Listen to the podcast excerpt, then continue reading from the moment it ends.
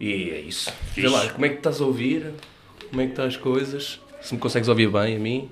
A ti consigo-te ouvir bem, a mim também me consigo ouvir bem. né? Era absolutamente escusado ouvir-me a mim. Ai, ah. Não, estás fantástico. Está com a voz. Aqueceste? Não, Não aqueceste? não. Também. Para que aquecer? Para quê?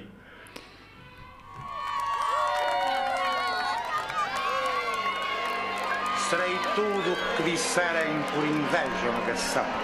Cabeçudo, dromedário, fogueira de exibição, teorema, corolário, poema de mão em mão, lanzudo, publicitário, malabarista, cabrão. Serei tudo o que disserem. Poeta castado, não. Já agora. E por falar em teatro? Muito bem.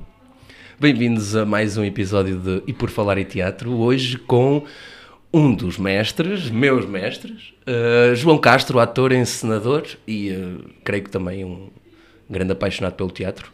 Que estou correto, João?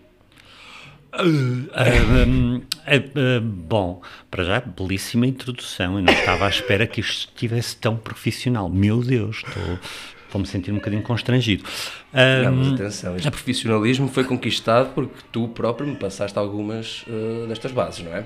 Portanto, Ah, a culpa é tua, Deus. a culpa Ai, vai ser sempre Deus ser tua. responsabilizado não, por isto não vale a pena fugir que a culpa vai ser sempre tua. ah, bom, ah, apaixonado pelo teatro, não sei, olha. ah, hum, Um amador. O amador, sim. Hum, foi, foi uma descoberta e daí veio o profissional. Uh, não propriamente por insistência, acabou por acontecer. Não é? Acho que já te tinha dito, uh, o teatro aparece para mim na minha vida como um acaso. Entrei num grupo de teatro amador porque uma colega queria muito fazer parte de um grupo de teatro, mas não queria sozinha. Hum, depois segui o meu, o meu percurso universitário em matemática aplicada uh, e fui continuando a fazer trabalhos com a companhia profissional, entretanto, uh, com o Júnior Sampaio, e, e percebi que estava mais tempo em palco do que nas salas de exames, portanto, se calhar mais valia render mais evidências e passar para teatro.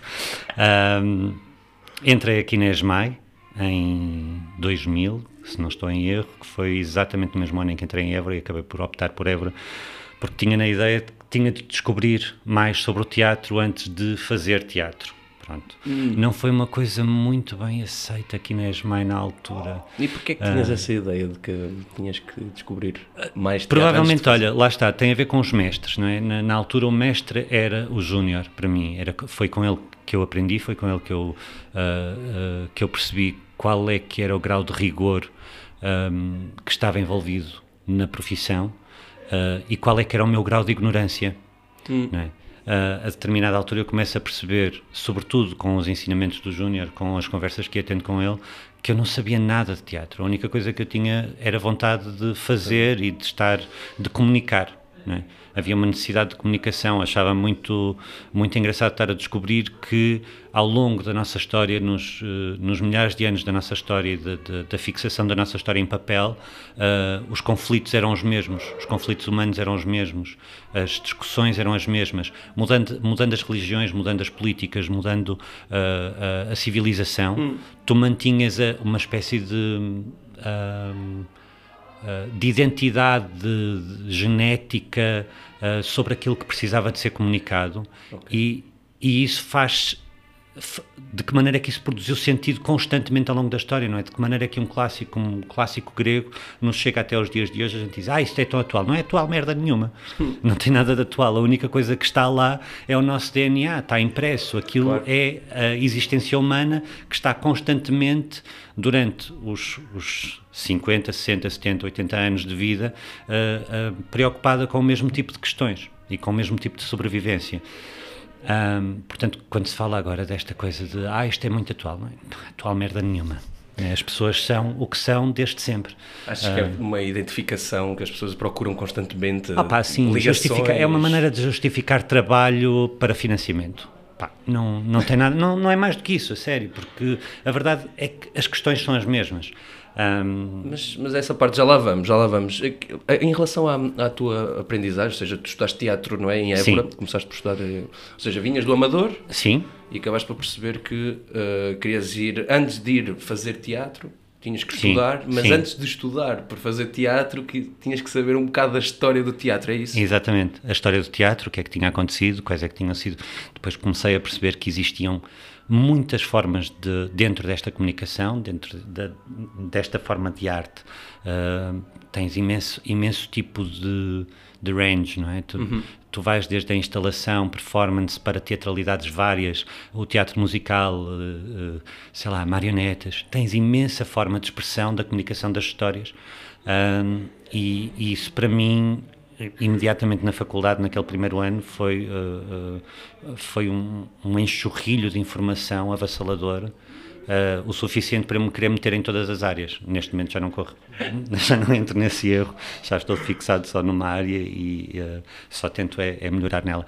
Mas, mas na altura aquilo que, que me entusiasmou foi perceber a quantidade de possibilidades que eu tinha para continuar esse legado de comunicação e de, uh, e de informação e de, mexer com um conjunto de pessoas de uma forma acaba sempre por ser uma forma pedagógica não é? acabas sempre por estar a tentar mostrar um ponto de vista a partir hum. de uma determinada situação ou de um determinado universo, de uma ficção um, e, e, isso entusiasmou-me imenso só que lá está um, foi um tiro no pé porque imediatamente a seguir a entrar em estudos teatrais, eu passo para a atividade profissional com o Teatro Nacional São João, na altura com os Ensemble, não é? Que fizeram a primeira produção com... Ou seja, coisa com, pouca, não é? Sim, pronto, arrisquei, não é? Fui fazer um casting para bailarino, eu que danço muito bem, tenho dois pés esquerdos, uh, e, e, fiquei como ator estagiário a partir de um casting de bailarino, uh, portanto, três horas com o Paulo Ribeiro, uh, que fazia flick-flack à retaguarda com os bailarinos e eu dar um saltinho para a frente e um saltinho para trás, Uh, com o Ricardo Paes a dizer, mas uh, você veio gozar connosco? Uh, eu, não, não, eu gostava mesmo muito era de fazer esta produção. Pronto, arrisquei e depois acabei por... por olha, ficar, o curso de, demorou 17 anos a ser feito, terminei há pouquíssimo tempo. Foi? Foi. Sentiste? Qual é que... Não, pá, teve de ser, porque entretanto comecei com o teatro. Ah, ok, tu não acabaste o curso? Não acabei, só... não, eu só fiz um ano de teoria teatral, na verdade. Eu consegui comprar uh, algumas cadeiras dos anos seguintes, porque passava muito pouco tempo em Évora, uhum. portanto, todas as cadeiras teóricas tentei fazê-las o mais depressa possível, e um, as cadeiras práticas acabaram por ser, uh, algumas delas eu tive equivalência pelo trabalho profissional que tive, outras acabei por fazer mais tarde, por, uh, um, de forma semipresencial. Ok. Pronto. Tens algum momento aí na, nessa escola que te disse, ok, agora eu estou para isto, seja o que for? Não. Nunca houve nenhum momento que te disse, ou seja, que te disse eh, a ti mesmo que o teatro é para a tua vida? Não. Não, não houve não. Uh, uh, Ou seja, onde é que vais buscar as certezas então? Como é que tu não tomaste tenho, decisões? Não tenho, mas não, não, tenho certezas, quer dizer, eu, eu vou jogando ao sabor da corrente. Uh, o teatro entrou na minha vida de forma completamente inusitada uhum. e assim se mantém. Eu, eu lembro-me de, provavelmente não foi contigo que eu disse, ou na tua turma, mas eu a uma determinada altura disse, eu podia estar a fazer isto como podia estar a, a podar oliveiras na colher. Está, por acaso vim de lá ontem, podei oliveiras. um, mas... Portanto, dá uh, para conjugar as coisas. Dá, dá para conjugar. Não, aquilo que eu senti relativamente cedo foi que nós podemos ser aquilo que quisermos na vida. Não precisamos de ficar fixados num modelo e dizer uhum. isto vai ter que ser uh, para a minha vida. Uh, eu tenho o bichinho, eu tenho uma estrelinha. Não tem, nada, não, tem, não, é? É, não tem nada a ver com isso. Não, é, eu gosto daquilo que faço. E enquanto gostar daquilo que faço, eu vou continuar a fazê-lo. E a verdade é que, uh, com, com muitos dissabores pelo meio, já são 25 anos a fazer teatro. Aí está, as bodas, as bodas de prata. É, foi este ano. Uh, por acaso é curioso, depois quando tu, o resto da história dos 25 anos tem a ver com o pecado de João Agonia. Uh, mas uh, aquilo, que eu, aquilo que eu fui percebendo é que enquanto tu estás a gostar daquilo que estás a fazer, enquanto arranjar justificação, vale a pena continuar essa vida feliz. Se não o tiveres, não faz mal nenhum. Tu pensares no que é que queres fazer a seguir e que não seja a área que tu tinhas achado que à, à partida nasceste para ela. Não nascemos para coisa nenhuma, nascemos para viver e para, pá, para tentar ser felizes e ser honestos com aquilo que estamos a fazer.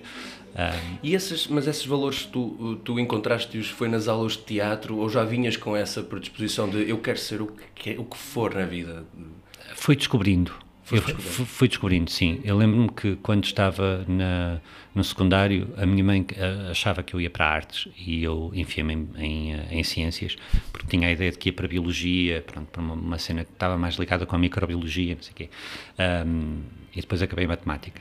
Um, mas, e, e, dizia à minha mãe que arte eu poderia ir fazendo quando quisesse, podia pintar, podia. E, e biologia não, tinha de estudar. Acabei por fazer a mesma coisa com o teatro Uh, quando, quando percebi que não era bem assim, não é? porque fui fazendo o teatro amador e, e, e entretanto, no entretanto teatro, descobri o Júnior e o Júnior hum, abriu os olhos e disse, não, tem calma que não é bem assim, uh, há muita coisa aqui mais. para se aprender. A partir daí eu comecei a dedicar-me da mesma maneira que ia fazer para biologia ou para matemática. Um, e, hum, mas responder à tua pergunta, não, hum, não é uma coisa que eu que eu fique, que eu esteja fixado a dizer vou fazer para a minha vida toda, é uma coisa que eu todos os dias aprendo se quero continuar a fazer e de que maneira quero continuar a fazer. A, a única coisa que eu fui fazendo foi fechando uh, o diagrama das possibilidades. Aquele tal diagrama que tu te sim, encontraste nem é Sim, sim, porque estava no início da minha formação e no início da minha atividade, eu estava muito mais ligado ao teatro mais performativo, às instalações, à performance. Um, ah, aos objetos tipo happening que acontecem uh, num determinado sítio a uma determinada hora e que têm uma comunicação rápida e eficaz, o TikTok de hoje em dia, na certo. altura não havia. Um, portanto, estava mais ligado a isto e entretanto descobri uh, que gostava da narrativa da humanidade, gostava da, da, daquilo que nós chamamos os clássicos e gostava da maneira como eles uh, como nós não precisamos de estar constantemente a encontrar novas formas para comunicar aquilo que queremos comunicar, que já houve alguém suficientemente inteligente e inspirado que escreveu e escreveu bem e que comunicou bem uh, aquilo que eu, eu próprio também gostaria de comunicar. E, e isso transportou-me tanto no trabalho de o, o, fraco trabalho de encenação quanto o fraco trabalho de ator. Uh, Foi-me transportando ao longo do tempo essa, uh, esse, esse funil esse afunilamento que eu fiz uhum. para, essa área uh, e fui encontrando justificação. Eu lembro-me quando estava uh, convosco, hum, posso dizer que comecei a dar aulas mais ou menos na tua altura. Tinha iniciado aqui no Teatro de Milhão, na, na, na academia, e depois passei uh, para a albergaria. Um, e foi nessa altura que eu comecei a perceber que era necessário que houvesse pluralidade de vozes. Uh, aquilo que eu tinha aprendido em Évora, uh, desde a, grande revolução nas artes performativas no século XX, uh, aquilo que eu fui aprendendo em Évora sobre isso, eu tinha de arranjar justificação nos corpos das pessoas que estava a formar. eu lembro-me de ter uma colega tua que queria fazer teatro de revista e, na altura, a direção não queria.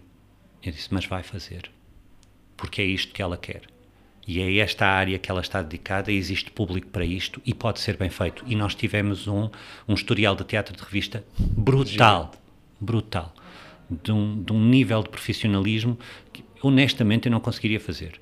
Mesmo quando vejo hoje, que é muito raro bem, e bem feito, uhum. uh, eu tiro o chapéu, porque é, um, é, um, é, um, é uma zona do, bem feita do performer que é atlética, da mesma forma que outra área. Sim, é? é um espaço também que põe à prova várias valências. É? Exatamente, é? Dança, canto, é outro tipo de comunicação, absolutamente válida. Lembro-me de acontecer a mesma coisa quando um, foi, foi o teatro de revista. Lembro-me da, da, da, situação da Rita, que estava numa situação frágil, que queria fazer uma, uh, uma apresentação com um músico muito conhecido e um texto muito conhecido clássico, e as coisas não jogavam. E entretanto o projeto foi seguindo, seguindo, e eu e perceber o crescimento de, um, de uma aluna, naquele caso, uh, e a maneira como ela estava a fazer a, a, investigação e a perceber qual é que era o caminho certo e o caminho errado e de que maneira é que ela ia comunicar aquilo e acabou por ser uma instalação também da qual tu fizeste parte um, com uma forma de comunicação que não era muito diferente daquilo que eu já conhecia, mas que era diferente para vocês sim, sim. naquele tempo uhum. uh, e perceber a vossa descoberta nisso, isso deu-me muito alento. Né? E poder uh, ir contra as direções das escolas. Isso foi uma coisa que eu fiz sempre, não é? Até agora. Uh, ir contra as direções das escolas. Ainda continuas existe... a dar aulas? Não. Não. não, não. Terminei agora há dois anos atrás na, em Famalicão. Uh, fui mas, chamado para dar aulas de voz, mas, uh, mas terminei agora também. Um, também é um ciclo, não é? Mas estavas a dizer. Não, estava a falar sobre isso, sobre uh, como é que foi arranjando justificação para o meu afunilamento, também com essa questão de achar necessário as novas vozes a usar mesmo que sejam metodologias mais antigas, uh, mas arranjarem forma de comunicação, todas elas diferentes e todas elas válidas. Não é? Uh, há bocado tínhamos a conversa sobre isso. É, para mim é altamente justificável teres o teatro comercial, teres o teatro uh, que era dito na minha altura mainstream, que agora passou a ser off-stream, não é? Porque o teatro, o teatro, o teatro nacional na altura mainstream em 2005 agora passa a ser off-stream uh, na versão de 2022 com as uh, com as novas companhias e com as novas formas de comunicação e acho altamente legítimo, um, justificável, tudo certo. Um, mas uh, há espaço para que estas formas de comunicação todas elas existam, coexistam e possam coabitar e, ser, e, e, coabitar saudavelmente, sem, mais uma vez em relação à conversa que tivemos, uh, sem prejuízo, sem desvalor, desvalorização de cada uma delas. Percebes? Uh, essa é a parte que mais me custa, se calhar é aquela que me deixa mais apreensiva em continuar na área sinto que há muito mais facilmente uma crítica do que um pensamento construtivo uh, e perceber que este caminho, uh, o tal caminho cultural que se pode fazer em Portugal, tem, uh, tem vários agentes, tem várias formas de, de, de, se fazer aparecer. só que parece que se insiste em que, que existe, tem de existir sempre um modelo único que as pessoas têm de seguir. Hum. Ou é aquele teatro mais tradicional, ou é o teatro mais performativo, uh, ou é os cruzamentos disciplinares. Não é só isso. São todas em conjunto, sempre foram, Sim, sempre mais. existiram em conjunto. Um, e as pessoas precisam de todas elas em conjunto.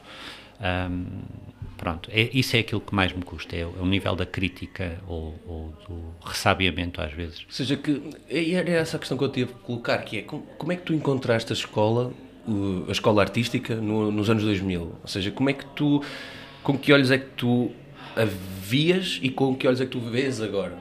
Opa, tu vais ter, se calhar vais ter aqui uma grande decepção. Um, quando, quando estava a iniciar a formação, um, eu tinha, tinha a, a, idade dos sonhos, não é? Uhum. Um, olhava para tudo com, com a maravilha dos olhos de, dos 18 anos e dos 20 anos e achava que tudo era possível e tudo era, tudo era lindo e achava que as escolas, uh, ou a formação que tinha iniciado muito recentemente em Portugal, foi mais ou menos em 95 que se iniciam as escolas profissionais e, portanto, mesmo a ESMAI acho que é mais ou menos dessa é, altura. altura. Um, Portanto, quando, quando o ensino artístico se inicia em Portugal é quando eu estou a sair para a faculdade, ou seja, quando eu estou a poder aproveitar esse ensino artístico. E toda a história que me iam contando e que eu acreditava piamente era de que tinha sido uh, tudo feito com a nobreza de espírito de querer, de, de, de querer produzir em Portugal aquilo que também se fazia lá fora. Um, a verdade não foi exatamente essa e quando eu percebi isso e percebi que era o tem sido um regime que, vai, que, vai, acontecendo nestes anos todos, uh, vou tendo algum desencantamento. Porque a verdade é que as escolas de teatro surgem não pela necessidade de formar atores, mas por necessidade de dar emprego aos profissionais que não estavam a trabalhar na altura e que precisavam de um emprego para pronto, e eram professores. Surgiu a oportunidade de de recolher fundos europeus para se criar escolas e criaram-se escolas, os alunos vieram a seguir. E este, o pensamento inverso para mim deixou-me um bocadinho decepcionado, claro, Uh, tu não estás a querer formar ninguém, tu estás a querer justificar o teu trabalho. E hoje em dia tu sentes isso até nos, nos miseráveis dos professores do ensino público, que te passam mais tempo a justificar o seu trabalho com estratégias de recuperação e com avaliações que eles, a que eles próprios são submetidos, do que propriamente a pensar nos alunos que têm à frente e que nomes é que têm à frente e que individualidades é que têm à frente para poder ensinar. Não estão, nem podem estar motivados para isso porque estão preocupados com a sua própria cabeça na guilhotina. Pronto.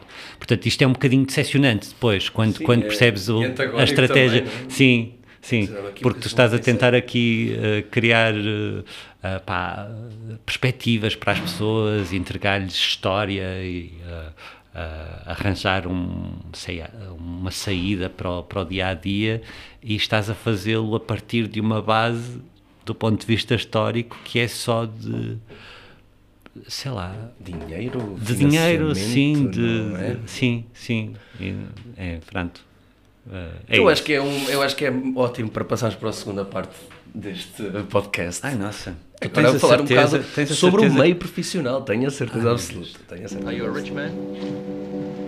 What do you mean rich? What you mean? Do you have a lot of possessions? A lot of money in the bank?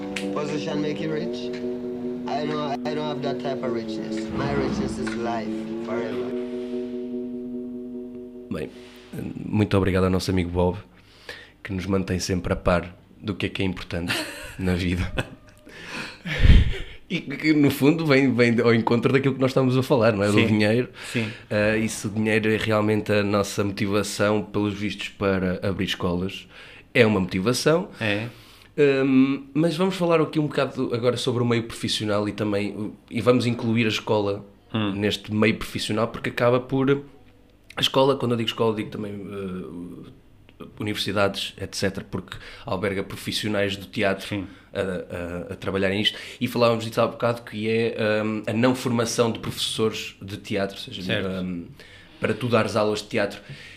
Embora eu acho que Coimbra uh, tem um lado mais educacional, não sei, conheces Não, eu, não, eu, não, eu neste momento já não estou a par propriamente daquilo que as escolas andam a fazer e as universidades andam a fazer.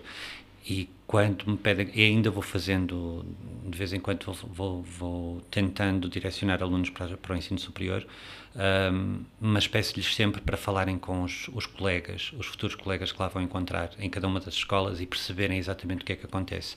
Ah, sendo claro que estas opiniões são altamente falaciosas, mas pelo menos estão mais próximas da realidade, realidade. e sobretudo da minha realidade, não é? porque aquilo que eu vou ter, aquilo que eu terei contacto eh, provavelmente é com alguns profissionais que lá trabalham e que estão obviamente condicionados por aquilo que vão dizer, é? Pronto, portanto não, não será tão, tão ágil quanto o próprio aluno estar a Pois. fazer essa investigação por ele.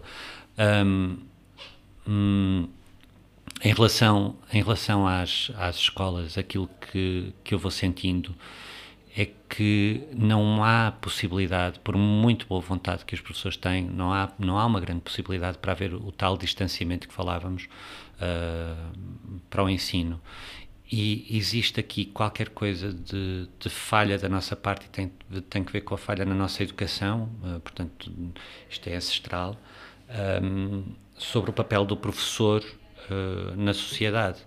Não haveria mal nenhum de termos profissionais que fossem dedicados só à, à, à- educação. à- à educação. Ahm, e, e serem a grande questão aqui é que nós temos excelentes profissionais, tanto da parte da educação como na parte da prática. Ah, e faz muita falta para as escolas terem margem de manobra para conseguirem ter os dois ao mesmo tempo a funcionar. Isto acontece em ah, acontece facilmente em muitos cursos. Tu consegues ter num curso científico, mesmo nos cursos artísticos, um curso de música, por exemplo, tu consegues ter excelentes teóricos a dar aulas ao mesmo tempo que estão a dar também aulas ah, professores que estão no ativo, No ativo, sim, ah, músicos no ativo. No teatro, nós, nós fomos sempre parente pobre, acho eu, na parte da, da educação. Ahm, como sempre foi possível fazermos com pouco, acho que isto contaminou também a forma como damos aulas. Ahm, e, vamos, e vamos acumulando serviço ah, em profissionais que depois são obrigados a dedicarem-se a uma parte teórica ah, e que o vão fazer com alma e coração, mas provavelmente estariam estariam mais livres ah, dentro de todas as suas capacidades se não tivessem de, de, de fazer isso. E têm de o fazer também, porque depois, lá está, temos a questão dos ordenados, temos a questão de, ah, de tempo de serviço, o, o que é que, não é? de que forma é que tu estás contratado. Ah, Ou seja, mas aqui também uma coisa que, que me interessa é o, o teatro o- em pleno 2022 eh, é aplicado agora eh, às crianças, não é? O teatro começa a ser quase como a música, não é? As crianças, tu obrigatoriamente tens música, não é? Sim. Eh, nem que seja no quinto ano a tocar flauta, tu tens Sim. música, tu tens, tens essas valências. Hoje em dia já começa a haver essa prática do, do teatro estar na tua vida porque tem que estar. certo. Uh, porque tu ganhas valências, porque tu ganhas. Então, estamos aqui a falar de. De duas grandes bolhas dentro de uma grande bolha. Sim. Eu acho que é a parte do teatro lúdico que te ensina a ser, não é? Uh, com jogos teatrais, expressão teatral, etc. Os conceitos todos e mais alguns. E depois tens este lado do eu quero ser profissional do teatro, eu quero trabalhar para um meio que supostamente está organizado, que está preparado para me receber, que está preparado para etc, etc. Ou seja, temos aqui estas duas valências, não é? Entre, entre o, tu dás aulas às crianças e para crianças que nunca tiveram contato com o teatro para se desenvolver como seres, não é? Mas depois esse trabalho também é feito nas universidades, um bocadinho mais aprofundado, mas eh, não existe aqui, pelo menos em Portugal, algo, algo, eh, direcionado. Ou seja, tu encontras outra vez uma vasta gama de possibilidades eh, teatrais, não é? Ou vais pelo texto, vais pela, pelo físico, vais pelas marionetas, vais... Não existe um ensino especializado, não é? Não temos a Universidade do Porto que é especializada em teatro físico, a de Guimarães em performance, a de Évora em teatro de marionetas, a de Coimbra... eh, ou seja, tu acabas por sair um bocado num... num- Eu, eu- eu não numa- sei se aponto isso como necessariamente uma falha no ensino. Um- uma das coisas que eu acredito ah, é que há muito que a universidade pode oferecer e eu percebo aquilo que tu estás a dizer da, ahm, das áreas. Não, não é jugatório isto, é mesmo, é só como Não, eu estou a pensar contigo, estou a pensar contigo, porque de facto fui pensando nisso ao longo dos anos. Ahm, há um grande percurso que eu acho que acaba, vai acabar por ser feito pelos alunos mais tarde. Ah, a universidade, tendo em conta a quantidade de pessoas que nós temos em, em- em, ah, no ensino ah, e a quantidade de profissionais que temos e o tipo de profissionais que temos, se, eh, aquilo que, que se poderá fazer é, é distribuir uma espécie de ensino geral ah, e de apresentar todos os panoramas possíveis e depois eh, levar os alunos. Isto, aqui é que eu acho que pode não existir tanta, ah, tanto rigor. Levar os alunos a, a- a percorrerem o caminho que eles devem percorrer dentro das suas valências. Ahm, ou seja, E não ao contrário. e não ao contrário. Ou seja, as valências da escola a levarem por Exatamente, exatamente, exatamente. Exatamente, que era um bocadinho aquilo que a gente passava quando eu te falava da albergaria, não é? Quando diziam que não era possível fazer teatro de revista. É, é possível fazer numa PAP teatro de revista. Não é possível dar teatro de revista durante os três anos de formação no ensino eh, profissional. Certo. Mas se o aluno fizer a escolha, é? E se aquilo é uma área validada, então sim, é possível um professor dedicar-se e dizer, ok, vamos tentar então fazer a investigação por esse lado. Isto, isto sim, eu acho que é um problema. Lá está, tem a ver com o preconceito que eu te falava há bocado. Não existe, para mim, eh, é óbvio que na minha geração, muitos dos meus colegas e muitos deles dão aulas aqui também na ESMAI, acho eu, eh, e, e, dão, pá, e, e acho que são geniais. Tivemos uma conversa aqui à porta da ESMAI sobre isso, de- de- das diferentes áreas e da maneira como elas conseguem comunicar umas com as outras, ah, e sempre conversas muito, muito produtivas. Ah, mas existe, existe ainda um preconceito, noutras gerações, de quais é que são as áreas do teatro que devem ser ensinadas. Isso não devia acontecer. não é? Tu podes ter um ensino geral que te mostra todas as áreas e depois perceber que os alunos. que- dar a hipótese aos alunos de, de entenderem que, para além daquilo, eles podem continuar a sua investigação a seguir. Claro, não é? vamos falar um bocado da medicina, não é? É isso, é isso. que- Tu não precisas de não precisas de pensar que o teatro é medicina geral. Não. Há oftalmologia, eh, há cardiologia, há tudo isso. E isso tudo é feito logo a seguir ao curso. Há, há uma, há uma zona de especialização. E isso é aquilo que eu acho que ainda não se encontrou com os alunos. É, é- é de dar a hipótese deles perceberem que não existe mal nenhum deles continuarem o seu caminho de investigação por si mesmos. Isso é uma boa, é uma boa, é uma boa palavra para introduzirmos aqui, que é o lado da investigação, não é? O- hum, nós falamos, quer dizer, as universidades na altura da Bauhaus, não é? Sim. As universidades que eram o superpoder da, da criação, da, da vanguarda, não é? Os alunos, os professores, estava toda a gente quase que também estamos a falar de uma altura de guerra, portanto, os, os- o próprio ser humano, eh, ao longo da história, também começamos a ver que existem relações nestes tempos de guerra em de maior também de criação e de maior hum, risco, diria eu, em, em romper com o que, com o que existe. Hum, e é curioso, e é curioso falares de- desse, desse lado da investigação que hoje em dia, uh, não, não, não, os, prof, os próprios professores, creio que não têm tempo disponível Não, não para tem. fazer a sua própria investigação. Quer dizer, tu andas anos e anos uh, a estudar e a tentar passar a tua, uh, o teu conhecimento e quando queres continuar o- a tua própria pesquisa, não podes, É porque tens de dar notas. É como te digo, os profissionais que nós temos em Portugal são excelentes, são imensos e são excelentes. Ah, aquilo que vai acabar por faltar é ah, possibilidades práticas de eles exercerem aquilo que têm para exercer. E exercer o que se tem para exercer significa também terem tempo de estudo. Significa também terem o seu próprio tempo de investigação, ser-lhes facultado isso. Mas tu sentes isso agora mesmo na atividade profissional, quando te dizem que um espetáculo não pode ser feito em dois meses, tem de ser feito num mês, e quando afinal não tens ah, uma semana de montagem, tens um dia de montagem com sorte, não é? e que portanto não podes levar todo o material que queres. Pá, tu queres, neste momento estás a produzir muito, ah, duvido que seja bom, duvido. Não, tenho, eu não tenho, eu cada vez tenho menos vontade de ver teatro. Cada vez tenho menos vontade. Também por causa disso, porque já sei que vou ver um bocadinho mais do mesmo, um linóleo e cinco atores. Porque não há dinheiro para mais, porque as, as, eh, as capacidades das, eh, das estruturas das casas não têm para mais, e portanto ah, estás a produzir cada vez mais, mas não necessariamente melhor. Ou seja, em 1800 1980 te falávamos de um tapete e cinco atores, hoje em dia falamos de um linóleo. Um linóleo e cinco Um atores. Não, mas lá está, o tapete e cinco atores era uma opção.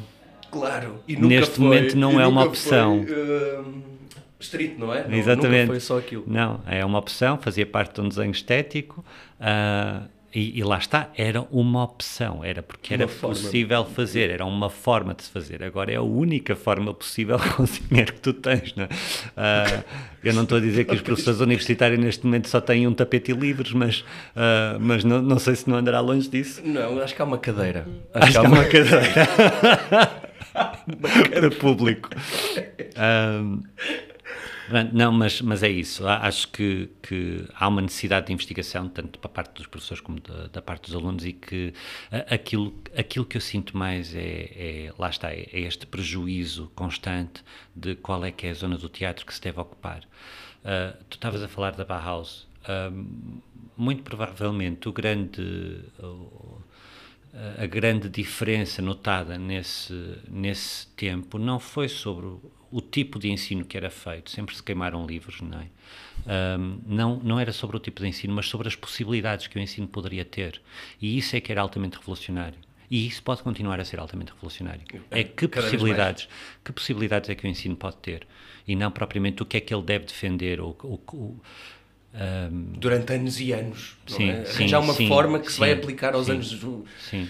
Isso a mim assusta-me. Uh, Pois, mas lá está, está nas nossas mãos estar constantemente a resolver isto. não é? Quando eu dou aulas, eu tento resolver isto.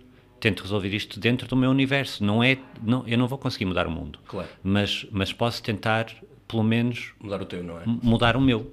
E mudar à minha volta e, e proporcionar a quem está à minha volta outro tipo de, Pensamento, de- do universo. Sim, expandir o universo. Muito bem. Eu acho que agora nós falámos um bocadinho sobre a escola, vamos, vamos falar um bocado sobre o meio profissional, sobre as tuas experiências profissionais. Queres continuar a afundar este podcast? Não queres? Claro que sim, Então claro vá, que sim. vamos- Ou, ou é, é para ser ou não é para ser. Exatamente, é? vá lá. Vai, com tudo. Queres-me contar alguma experiência assim que, hum, que te marcou, quer pela positiva ou pela negativa, durante este, esta tua carreira de 25 anos Sim. ao serviço do teatro e ia para, para todo o público? positiva, vou-te arranjar já uma. Ahm, provavelmente logo o início no- com o Teatro Nacional de São João. Ahm, vivia, pá, tem-se uma ideia de que se vivia tempos de- da- das vacas gordas, não é? Que se gastava imenso dinheiro em tudo. Gastava-se. Gastava-se, é verdade. Ah, Gastava-se muito dinheiro. Mas hum, o dinheiro que era gasto era altamente rentabilizado. Eu lembro-me de entrar no Teatro Nacional, ah, ah, agora já a segunda vez que entrei, em 2005, ah, e fiz uma produção que era o Dom João, de Molière. Eu tive, pá, não sei dizer quanto tempo, mas foi entre 15 dias a um mês, a estudar a fonética do cachineiro. Eu era pago para ser ator, não é?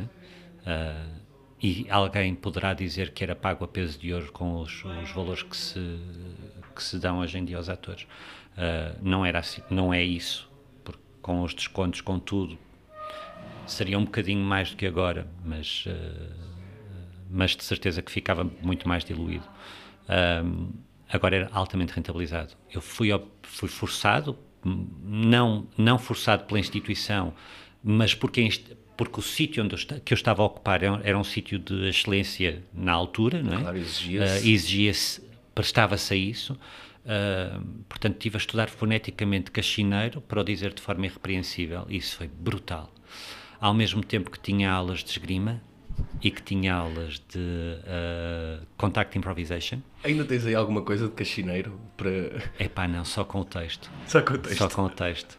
Uh, porque no fundo era uma partitura, digamos. Era, era uma partitura, sim. Não, não, não, eu sou péssimo com acentos e com uh, zonas do, do país de fazer diferentes acentos. Eu, sou péssimo com isso. Eu consigo depois reproduzir, uh, se me ensinarem, se eu consigo reproduzir. Sou um ótimo papagaio, mas uh, estar agora a fazer aquela coisa que, que se faz por graça, isso eu não sou capaz de fazer, meto os pés pelas mãos mas uh, estar a aprender cachineiro, estar a aprender contact improvisation, estar a ter aulas de voz, Uh, eu entrava às nove da manhã no teatro e saía por volta da uma da manhã. Eu lembro-me de quando, era, quando fui assistente do, do, do, Ricardo Paes a uma determinada altura, e comecei nesse Dom João, por acaso, a meio do processo. Uh, a uma determinada altura havia um lançamento de livro no Salão Nobre, uh, e eu tive tempo para beber uma flute de champanhe e voltar para a Sala Branca para continuar a trabalhar e o segurança foi-me apanhar no dia a seguir a dormir no sofá. Porque era, a quantidade de trabalho era imensa, nós conseguíamos estar a rodar, uh, estar com uma peça em cena e estar a rodar duas peças diferentes uh, com a União dos Teatros da Europa. Ou seja, de facto recebíamos bem. Não havia aquela, não, não havia de todo aquela coisa das 40 horas. Esquece. De trabalho? Não. Não, não havia. Eram mais horas de trabalho, esquece lá isso. Não? Uh, quando a gente, felizmente, os técnicos puseram o pé no chão e disseram: Não, senhor, a partir daqui são horas extraordinárias. Uh, e fizeram muito bem, porque, porque a determinada altura era, era excessivo, mas era muito bom. Era muito bom. E tu, aquilo que tu sentias era que tu estavas a receber, mas eras obrigado a cumprir. Eras, tu não tinhas claro. justificação. Claro. Nós não tínhamos justificação para estar doentes era uma coisa inacreditável. Tu, para cancelares um espetáculo era um vez havias, era, era, era preciso estar de caixão à cova. Não se cancelava porque um ator estava afónico. Alguém fazia a voz. Isto aconteceu-me. Tu a ficares afónico não, ou tu não, fazias eu, a voz? Eu, eu fiquei afónico em cena no, no Exatamente Antunes, é pá, seco com o espetáculo, não interessa nada. Um, mas aconteceu uma colega minha de ficar afónica e houve uma outra colega minha que fora de cena dizia as deixas enquanto ela estava em cena. Pá, eh, era, era assim, Uh, havia, não, não, não havia possibilidade de cancelamento. E era aquele lip? Era, uh... Pá, eu não vi, eu só ouvi, achei o máximo, é óbvio. Uh, e o que é engraçado, no, nos anos todos que tenho, é que o público desculpa-te tudo e entra contigo em tudo. Claro. Tudo, tudo. Uh, ele sabe se tu estás doente e não, não se importa nada com isso e fica grato porque tu estás lá. Por isso é que muitas vezes, quando os meus colegas dizem ah, não quero ir aos aplausos, não sei o quê, os aplausos são uma seca. Não, vais agradecer uh, porque estas pessoas vieram cá para ti, não é? elas estão cá para ti. Claro. Portanto, faz sentido, faz sentido agradecer no final uh, as pessoas que vieram cá para nos ver. Um, e sobretudo se elas gostaram do espetáculo, se não gostaram, também agradecer.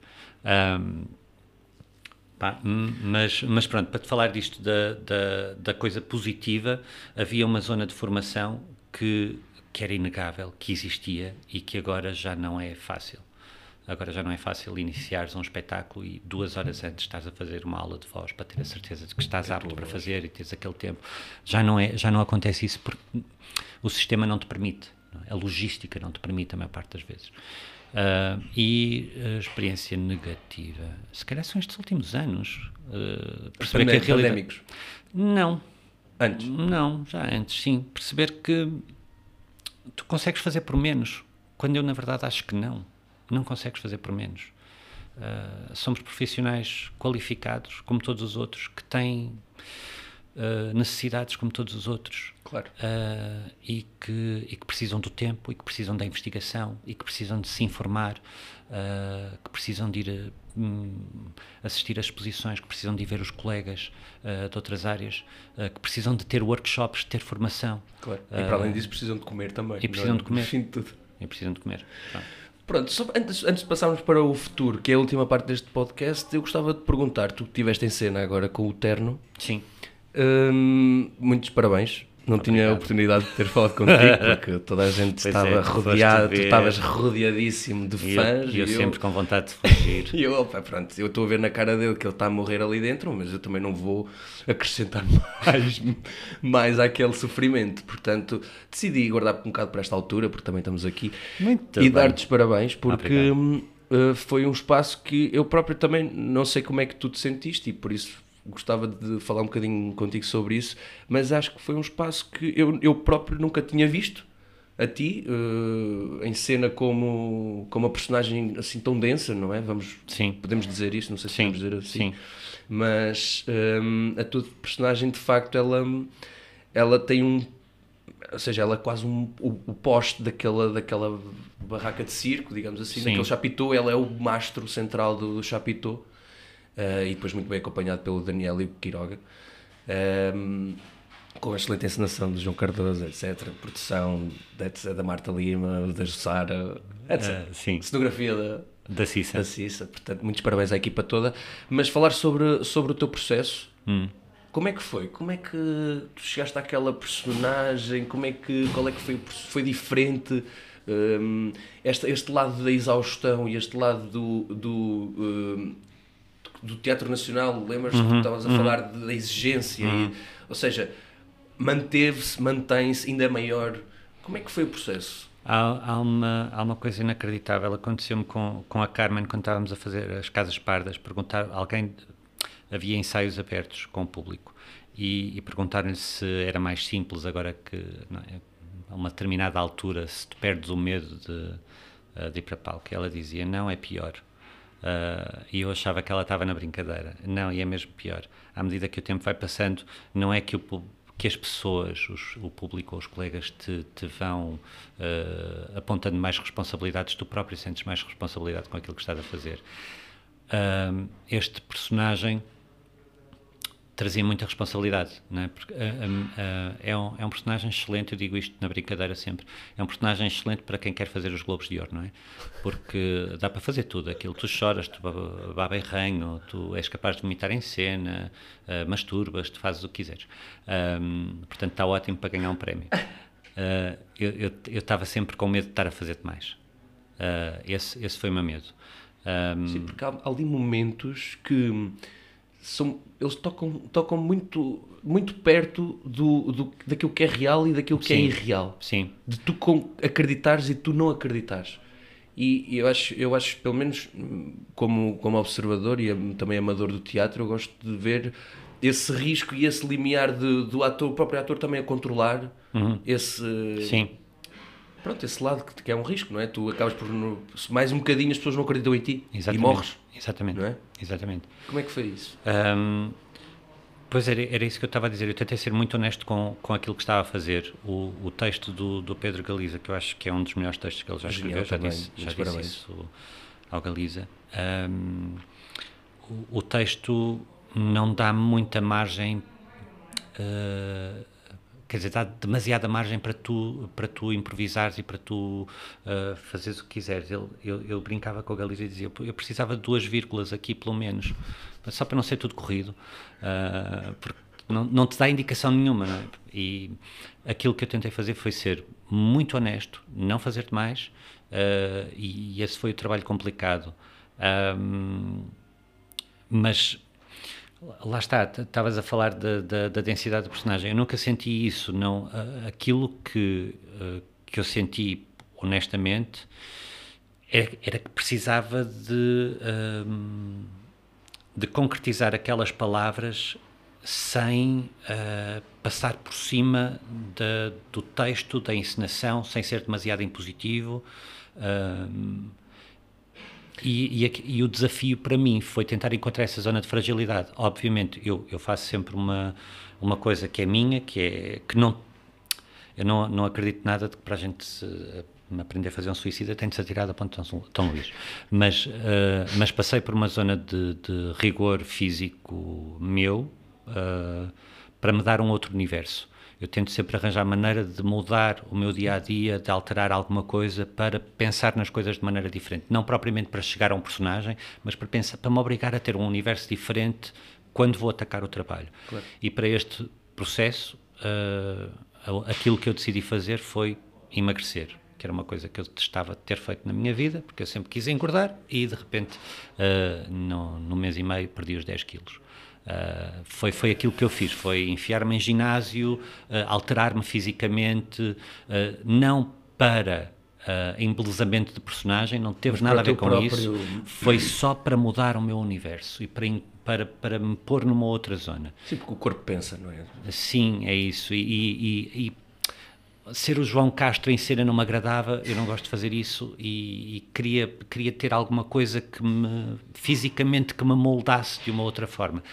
Ah, De facto, portanto, eu não esse- te vi ali, eu não te vi ali, eu vi Pronto. o personagem. Bem, isso eu agradeço. Eu espero bem que as pessoas nunca mais se lembrem do meu nome.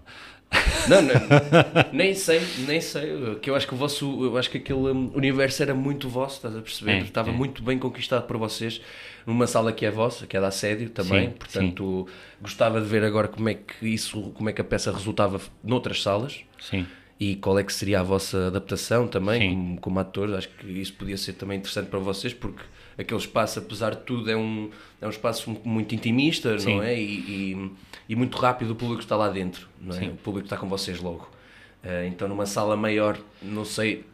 Esse, Gostava de ver como é esse, que a coisa Esse é um resultava. pensamento, por acaso, é um pensamento que, que, ah, que me vai, vai atravessando ao longo dos anos. Eu, eu, já em Évora, pensava muito no que é que significava este, o site específico, Hum. Ah, a zona de comunicação específica ah, das, Para o das efeito, peças é? e de que maneira é que tu mudas isso. Ah, isso é uma das coisas que eu acho que se pensa muito pouco ah, em Portugal. No é que, os, que o espaço molda muito o espetáculo que o público vê. Portanto, não é o mesmo espetáculo quando tu mudas o espaço radicalmente.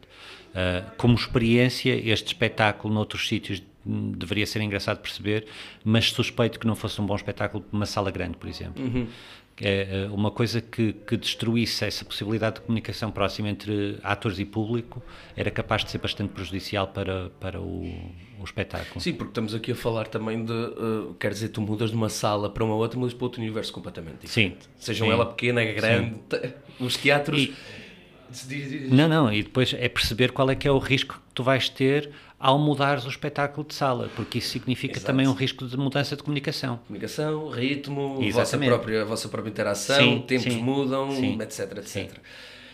Bem, muitos parabéns uma vez mais. Obrigado. Vamos agora ao próximo e último capítulo. Muito bem. Welcome to the real world. Sobre o futuro, João Castro. Duas questões para fecharmos o podcast, porque já está a ficar cansado e deve estar Não, a ser amassada. Para mim está a ser ótimo, mas Não, para mim está ótimo. diz-me uma coisa. eh, No futuro, o que é que tu achas que será o ensino artístico daqui a 10, 20 anos? Opa, eu, eu vejo sempre o futuro muito negro. Ok. Mas depois apanho pessoas como tu que trazem o sol dentro dele sempre. Não, a sério. O sol ou a eh, lua? O sol ou a lua. eh, os dois. Ahm, não, a verdade é que, tenho, ah, tenho uma péssima relação com o futuro. eh, vejo sempre um futuro muito negro, mas confio muito nas, eh, nos colegas que vou conhecendo, sobretudo de- das novas gerações. Ahm, porque felizmente estou rodeado de uma data de gente muito bonita e muito positiva e com muito boas ideias ah, e só espero, a única coisa que espero, e isto é uma coisa que eu digo há anos, eu lembro-me de vos dizer isto também na escola, é que vocês não sejam moldados, tolhidos pelos dinossauros que já cá andavam e que não têm razão nenhuma de continuarem a insistir nos seus dogmas ah, e que vocês criem os vossos próprios e, portanto, confio muito naquilo que vou vendo dos colegas que vão crescendo e que vão nascendo e que todos os anos são lançados cá para fora. Ahm, não, não acredito, eh, felizmente, como não tem sido o apanágio, ah, não acredito que o teatro vá ficar estanque. Uh, acho que vai, vai continuar, vão continuar a existir mudanças uh, e, e, vão sempre servir uh, as pessoas que o estiverem a fazer. agora, e, e é engraçado pronto, é, é, voltamos a, um, a, a, temas sensíveis. Isto implica também perceber que estes tais dinossauros, se, para sobreviverem, vão ter que se adaptar. Porque se mudarmos os paradigmas, nós não vamos poder continuar a insistir de que os financiamentos têm de ser aplicados de uma determinada forma, que temos de fazer o mesmo trabalho constantemente, que, temos de nos conseguir adaptar, porque, porque o futuro não é nosso nós vamos, vamos pedir emprestado o futuro a quem é do futuro. Pronto. Uh, portanto, é, é, saber lidar com isso. Ou seja, ia-te perguntar agora o, uma última questão que é hum, o, hum, algum, algum uma frase de apoio ou de alguma, como é que eu ia dizer, um, um pensamento para aqueles que estão agora a terminar o curso e que vão levar uh, com aquele convite do Teatro Nacional de São João percebes? E que, ah, vão, sim, sim. e que vão progredir e prosseguir a sua vida a fazer peças no Teatro Nacional São João. Então, que conselho é isso? Conselhos? Ou conselho é o primeiro conselho logo é não esperem por convite nenhum nenhum. Façam o vosso próprio caminho. Esqueçam lá os convites que eles não vêm. Se for para ter convites, é melhor esperarem pelo convite Só... do continente para uma Exato. caixa. não, não esqueçam os convites. Aborta, aborta aí a ideia do convite. Eu não fui para sítio nenhum com convite. Foi mesmo, aí é um casting bailarino, então siga. Eu vou para um casting bailarino, siga. Um, não a, a, única coisa que eu acho que pode ser importante é, é mesmo isso, é fazer o próprio caminho e, eh, e perceber se vocês querem, se quem está a fazer, se quem quer fazer esta área, se quer mais desta área do que a área quer da pessoa, não é? Não há problema nenhum, nenhum em dizer, epá, eu gostava muito de ser veterinário, mas eu tenho medo de sangue, portanto não vou. Não há problema nenhum não há problema nenhum em, perceber quais é que são uh, as nossas limitações ou o que é que a gente pode ou não tem ou não tem capacidade para aguentar. Claro. Não é uma área fácil como nenhuma é, mas é uma área possível como todas são. Uh, portanto, é, é, é justificar-se a si com o seu próprio trabalho. Não pensar nos sítios onde se quer chegar, é ir fazendo o percurso. É, é só isso. Eu, eu acho que esta é, é a coisa mais importante, porque um, aquilo que, que, se tem tendência a pensar é que é preciso apresentar uma determinada candidatura para chegar ao Rivoli, para chegar ao São João, para chegar uhum. não sei onde, uh, para, para fazer parte de um determinado festival. Aquilo que te deve mover não é os sítios que tu vais ocupar, é aquilo que tu queres fazer. E dizer, é, não é? É, aquilo que tu queres fazer, é aquilo que tu queres dizer. Isso é aquilo que te deve mover. E se estiveres a ir por aí, Uh, e se estiveres bem acompanhado, se tiver, isso é uma coisa também importante, é rodearem-se das pessoas com quem, as, com quem vocês querem estar, uh, isso vai ser o mais importante. E, e, não esperar por convites nunca na vida, nunca na vida. É, é berrar, uh, tipo, estou aqui, não é? não é? Podem-me convidar? Não, não, não convido coisa nenhuma. Pronto, está aqui o nosso, o nosso conselho de João Castro. É, não esperem pelo convite é. e, e, acreditem naquilo que vocês querem dizer e fazer, é acima de tudo. Um, eu, depois do podcast com a Inês Vicente, eu fiquei intrigado aqui com uma coisa, que é, tu tens alguma uh, skill vocal ou sonora no teu corpo? Imagina, consegues fazer um som qualquer. Consigo. Qual? Vais ter que explicar isto, porque agora só ouviram estalidos. Ele acabou de estalar o, o, o maxilar? Sim. Outra vez? Acho que ficamos por aqui. Freaky!